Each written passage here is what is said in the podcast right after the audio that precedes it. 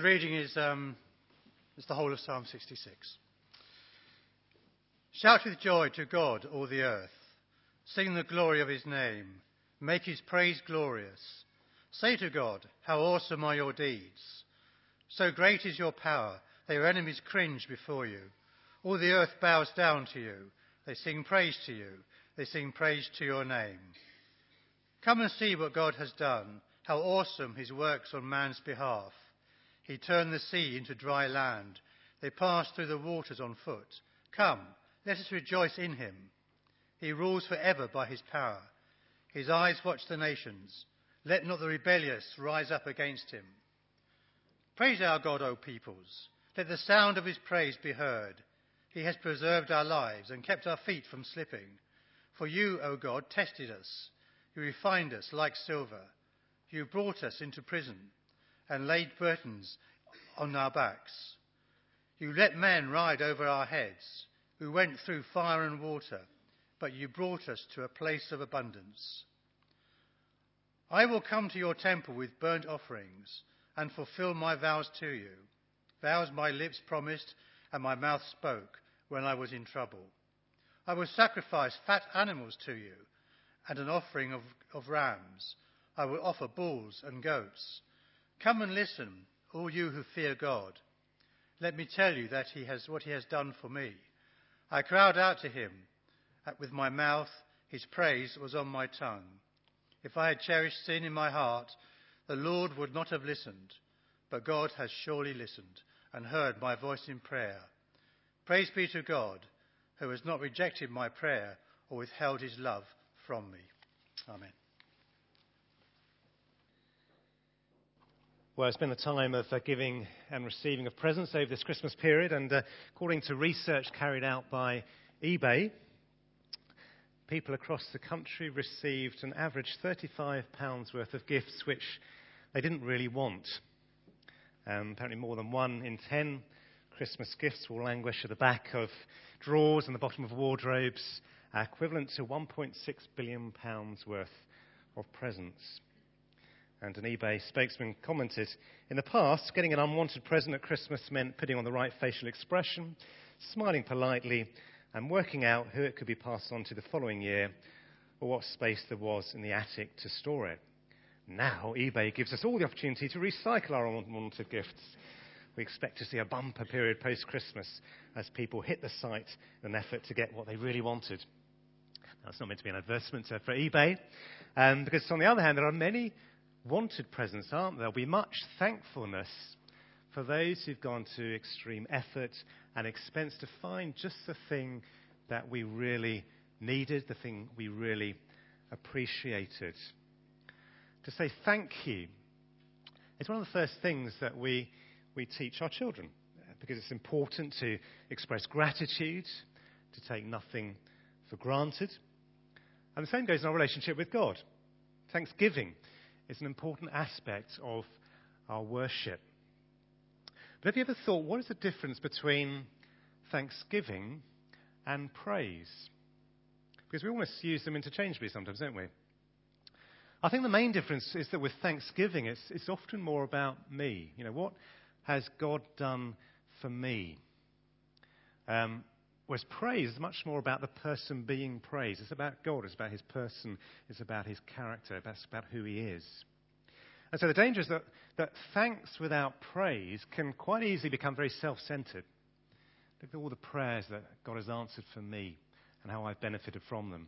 Whilst praise without thanksgiving can also become quite sort of abstract, if you like, sort of about the person of God, but is maybe not linked to what He's done for us. Well, this morning we're looking at our verse for the year, and um, it comes from the, the first two verses of Psalm 66, which John read for us. Um, let me read those verses out again. Shout for joy to God, all the earth. Sing the glory of his name. Make his praise glorious. They're great words that tell us what we should be doing as, uh, as his people, but they don't actually tell us why we should be doing them. And for that, we need to look at the rest of the psalm to, uh, to tell us. Because in this psalm, the thanks and the praise, they come together. We praise God for who He is and we, we thank Him for what He has done for us. Look at verse 3 there. It says, Say to God, How awesome are your deeds. These are things that He has done which has left us in awe of Him. They are things that make us want to say to others. Look at verse 5. Come and see what God has done. Or verse 16. Let me tell you what He has done for me. And the reason knowing what God has done for us that fills us with awe is because it reveals to us two aspects of God, of who He is. It reveals to us His power, that He's able to do all these things. And reveals to us His love, that He should want to do these things to those people who don't really even deserve that love. We're going to start by looking at the first of those because the first seven verses of this psalm are all about God's power. God rules forever by his power. Look at verse 3. So great is your power that your enemies cringe before you. And verse 7 He rules forever by his power. Now, it's difficult, isn't it, to watch a film over Christmas without there being some contest of power whatever the, the age rating of the film. Uh, you might expect them from some films, like Hunger Games. Have you seen that one? It's a sort of a futuristic um, gladiator type contest where the participants don't really want to be there, but they have to fight to survive. But it's in all the children's um, animated films as well, isn't it? Like a Kung Fu Panda 2, if you saw that one. The great uh, cuddly, clumsy panda Po, who's actually the, uh, the dragon warrior uh, pitted against the evil peacock Lord Shen. You know, it's about contest of power. And even in a, a, film like Toy Story, you think, surely that's just about a load of toys. Oh, no, no. In Toy Story 3, you've got uh, Woody and Buzz Lightyear pitted against the evil Lotso and Babyface. Um, it's all about power. But in each case, they are they're fictional characters. They have to demonstrate um, the superior power they have through maybe their kung fu technique. Um, maybe they've been given superpowers. Maybe they're just using wisdom and cunning to beat their opponent. And usually involves someone being on the point of defeat. They're right down, they've got nothing left, but they, they somehow get an extra bit of power from somewhere to defeat their enemy. Now, it's all quite far fetched, and we know how it's going to end because the plot's always the same. But with the power of God, we're not talking about some fictional thing here. This is God Himself who, who made this earth, who made each one of us. And so it's not surprising that in verse 3 his enemies cringe before him. All the earth bows down to him and sing praises to him. And if we're looking for an example of God's power, they've given us one here in this, um, in this psalm, haven't they? How God turned the sea into dry land in verse 6. They passed through the waters. The people of Israel passed through. Do you remember when they were released from slavery in Egypt? They passed through the waters on foot. We know the power of water, don't we? We've seen it this Christmas.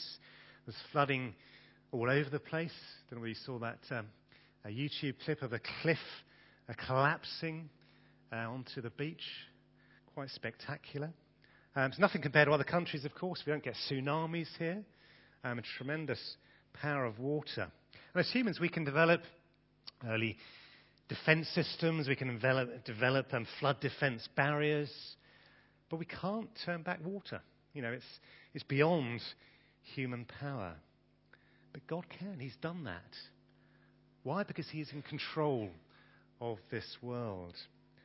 And sometimes I wonder whether we really truly believe these stories in the Bible, or whether we treat them as just another sort of work of fiction that we've become so used to because we've seen so many of them on our screens. The Exodus from Egypt was, was not just about God freeing his people from slavery uh, in Egypt. He could have done that in lots of different ways, couldn't he? But it's also about demonstrating to all the nations that he was the true God of the world you've um, started the Bible in a Year app that David mentioned before Christmas, you'll have um, been reading a New Testament, an Old Testament passage, and a psalm. And uh, one of those psalms we looked at this week was Psalm 2, which says, Be warned, you rulers of the earth, serve the Lord with fear, and celebrate his rule with trembling. God's rule over the earth is something which is fantastic, it's reassuring, uh, it's awesome if you're one of his people. It's something we can celebrate. But if you're not, then it's actually something that is quite terrifying because ultimately it will lead to destruction. And in this psalm here, we have the same warning. Look at verse 7. He rules forever by his power. His eyes watch the nations. Let not the rebellious rise up against him, the all powerful God. Don't be so foolish as to reject God's rule. We started the service by reading from Revelation 15. And uh, if you want to turn back uh, to Revelation 15 or Revelation 16 with me, we, um, we read of the angels singing that song of praise to God. But as the passage continues, the angels uh, are agents of God's wrath. They pour out the judgment on the earth. Have a look at chapter 16, verse 17. Just following on from that, comes to the seventh angel in verse 17 poured out his bowl into the air. And out of the temple came a loud voice from the throne saying, It is done. Then there came flashes of lightning, rumblings, peals of thunder, and a severe earthquake. No earthquake like it has ever occurred since man has been on earth. So tremendous was the quake. The great city split into three parts, and the cities of the nations collapsed. God remembered Babylon the Great and gave her the cup filled with the wine of the fury of his wrath. God rules forever by his power. And if we submit ourselves to his rule, then that is a reassuring place to be. Because he uses his power to preserve our lives. Which is the second reason here in this psalm to praise God, because God has preserved our lives. Have a look at verse 8. Praise our God, O peoples. Let the sound of his praise be heard. He has preserved our lives and kept our feet from slipping. What does that mean? He's preserved our lives. Sounds a bit like what happened to, uh, to Sherlock.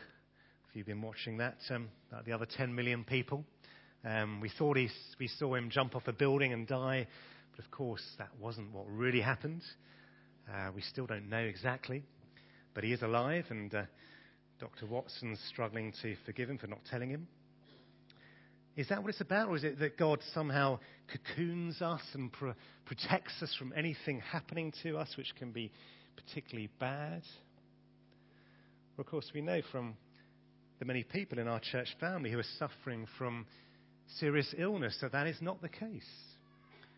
We know from the uh, reading the prayer diaries of uh, organisations like Barnabas Fund and Open Doors that that is not the case. There are Christians throughout the world being persecuted for their faith. We live in a fallen world, and it's, it's not an easy place to live, and nor should we expect it to be. But the Lord promises to preserve us and to keep our feet from slipping. And to slip is a slip in our faith, to give up trusting in God, to lose hope. There will be times when we feel like we are slipping, when things don't go the way we want. And we do wonder whether we will be able to cope.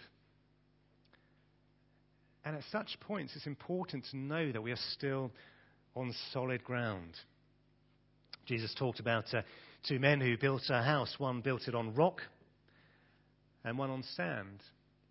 And the same thing happened to those houses. Both of them uh, had rain coming down, streams rising, wind beating against those houses. They both experienced the same uh, trials.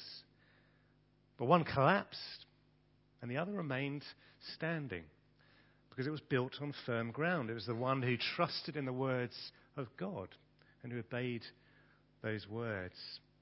The psalm here says that we will be tested, we will be refined. It says we will go through tough times, we will have burdens laid on our backs, we will have people ride over our heads. But God will keep our feet from slipping. And what we need to do to keep from falling in those situations is to remember what he has done for us. Look what it says there. It says, We went through fire and water, verse 12. But you brought us to a place of abundance. A great word, abundance, isn't it? Abounding, overflowing. When God described the promised land to his people, he was going to bring those, he described a place that was overflowing with milk and honey. A place of abundance. The danger is that we think of abundance, though, sometimes as loads of stuff, um, piles of Christmas presents, plates stacked full of food. But of course, the greatest abundance that we can have is found in Jesus Christ. What does it say in Ephesians? It says this Praise be to the God and Father of our Lord Jesus Christ, who has blessed us in the heavenly realms with every spiritual blessing in Christ. In him we have redemption through his blood, the forgiveness of sins, in accordance with the riches of God's grace that he lavished on us with a wisdom and understanding. That is the greatest abundance that we can experience. And that is how our lives are preserved because we have been redeemed. We've been given the gift of eternal life. And that is why we can praise God in the good times and also in the tough times. That's how we are able to shout for joy all the time. We're able to rejoice in the Lord always, knowing that our future is secure that we don't need to slip. That every trial, every tribulation that comes our way helps us to know God in a deeper way. Don't know how 2013 was for you. I know for many of you here it was a really tough year. But hopefully, those challenges and burdens and difficulties will have brought you closer to God. Hopefully, they will prepared you for an eternity with Him. What are your hopes for 2014? Are they about um, getting, a, a, getting new things? You know, a new, new home, a new car, um, a new baby, maybe? Are they about achieving new things that give you satisfaction? Maybe learning a new skill? Maybe getting fit? Maybe performing in a concert? Getting a good review? at work.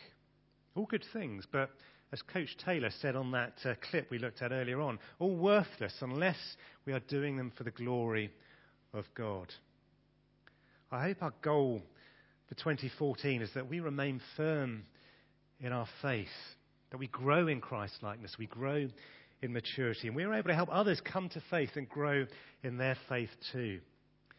Because verses, the first, verse 12, first, first 12 verses of this psalm are all about a corporate thanksgiving. It's all about what God has done for us. You a look down here. He has preserved our lives, it says. He has kept our feet from falling. He's tested and refined us. He's brought us to a place of abundance. We are here to support and encourage one another. Yes, we need to hold one another to account, um, but we do that in a, in a loving and a gracious way, not in a way that may cause ourselves and others to slip. We're entering a year of great change in the life of the church. We've got a new building, new pastor, some wanting to do things very differently, others wanting to do things the way we've always done them. We have some very gifted people in the church. We are a church that values the views and contributions of its members. And when you throw all those things together, it's a powerful combination. But power can be constructive, it can also be destructive. How do we harness this power for good? It's by focusing on what we have in Christ. That is the glue that holds us together. Not doing anything that would tear that apart. It means shouting for joy together. It's when Christians lose their joy in the Lord that churches start to fall apart because people focus on the minor things rather than the major things. We encourage each other, we help each other grow, we support each other by reminding each other of what the Lord has done for us. And that is where the individual and the corporate here come together because in verse 13 and onwards, there's a shift here in emphasis, isn't there? It's now no longer we, It's now about I. It's not the I in the sense of look at what I have done. It's look, look at what God has done for me. It's wanting others to know that so everybody else can praise God as well for what He has done. Look at verse 16. Come and hear, all you who fear God. Let me tell you what He has done for me. And what is the greatest testimony that the psalmist here can give? It's there in verse 20, right at the end. Praise be to God who has not rejected my prayer or withheld his love from me. That is the third reason I want to give this morning for, for praising God, because God has not withheld his love. Psalmist here talks about promises that he made when he was in trouble, when he cried out to the Lord. And he's now coming and fulfilling those promises. He's offering sacrifices to God. He cried out to God in his need, and he said, God answered my prayer. But there is a warning here. Have a look at verse 18. If I cherished sin in my heart, the Lord would not have listened. Sin is a barrier between us and God. We can't expect God to listen to us to answer our prayers if we're carrying on sinning deliberately. It's only when we confess our sins, we ask for forgiveness, that God will hear our prayer. He will grant us the forgiveness that we are asking for. And it's because Jesus died for our sins that we can be forgiven. That baby born at Christmas that we've been celebrating these last few weeks was given the name Jesus, Saviour, because he would save his people from their sins. And if you've not yet cried out to God and ask for his forgiveness, if you've not yet promised to follow Jesus as your Saviour, your Lord, then why not start 2014 by doing that? There's no better way, really, than starting a year, starting the rest of your life by committing your life to Him. Start on the journey to life and abundance, and you will know abundance uh, in full. What is stopping you doing that this morning? Well, if you are already a Christian, have you examined your life recently? Lots of people at the beginning of the year make resolutions for the year ahead. But actually, sometimes as Christians, it's probably more appropriate to do a sort of a spiritual health check. How is our relationship with God? How is our relationship with uh, with our fellow Christians? Are we right in our heart? Is our attitude right? There, are we filled with joy and peace? Or is there something not quite right there? It can be the sin of one person that holds back the whole church. Remember the story of Achan in, uh, in Judges and how, because of his sin, God withheld his blessing. Israel went out to battle and the whole force were routed in battle by, by Ai until Achan confessed his sin. Is there anything that we need to confess as we go into 2014 that is preventing us from enjoying God's blessing, his abundance, preventing us from being used by God effectively? If we come to him in humility, if we seek his grace, he will answer our prayer. Why is that? Why do we, can we count on that? Because it says here, because he loves us. That is what it's all about. Praise be to God who has not rejected my prayer or withheld his love from me. As human beings made in the image of God, the most important thing that we can know is, is his love. We are made to, to love, to love others, and be loved by others. And the worst thing we can experience is rejection, isn't it? Last week I read, I know whether you read the report in the paper about um, Nicola Horlick. Remember her? She was the uh, so-called super mum of the, um, the early 90s. She uh, had an important high-powered job in the city, um, was trying to bring up a large family at the same time, balance these two responsibilities. Um, sadly, her eldest child, Georgina, uh, died of leukemia at the age of 12, and after a long period of illness. And um, the hard thing was, though, that uh, when she contracted that illness, it was uh, shortly after uh, her younger sister was born. So this baby was born into the family, and uh, her mother had to spend long times with uh, her elder sister, spend long times in hospital. Uh, couldn't uh, really give the, the baby the, the contact that she needed because um, for risk of infection. And when she did die, obviously, then was a period of bereavement, actually a period of depression. And um, as the, the, young child, the baby grew up, um, she had a lot of problems. She uh, turned to drink and drugs at a very early age. And um, she said herself, this is what uh, her quote I became thin, pasty, wide eyed, and hollow. I lost my identity, and it felt like I'd sold my soul. She um, uh, actually went off to, to, boot camp in the US. The Americans will know about that. Um, they traced some of those problems back to um, her sister's illness and death, um, and the lack of that contact with her mother at an early age, the love of a mother in her infancy. We all need that love, don't we? We need human love. But more importantly, we need the love of a Heavenly Father because human love is not perfect. We're not perfect. And therefore, human love will never be perfect. But God's love is perfect. He's a Heavenly Father who knows exactly what we need. And He will not reject our cry for help. He will not withhold His love from us when we fail to achieve what others achieve. When we let Him down, He doesn't count the number of times that we fail Him. He doesn't take offense when we shout out at him in anger because we can't understand what is going on in our lives. When we lose somebody dear to us. When we go astray, he's still there waiting for us to come back like the prodigal son. Waiting for us to come back and say sorry and be received into his loving arms. Praise be to God who has not rejected my prayer or withheld his love from me. Well, as we come to, to an end, the most important thing we can do in 2014 is it's summed up in those two verses, the verses for the year. Shout for joy to God. Sing the glory of His name. Make His praise glorious. Let's bring Him our thanks. Let's bring Him our praise. Let us say to Him, How awesome are your deeds!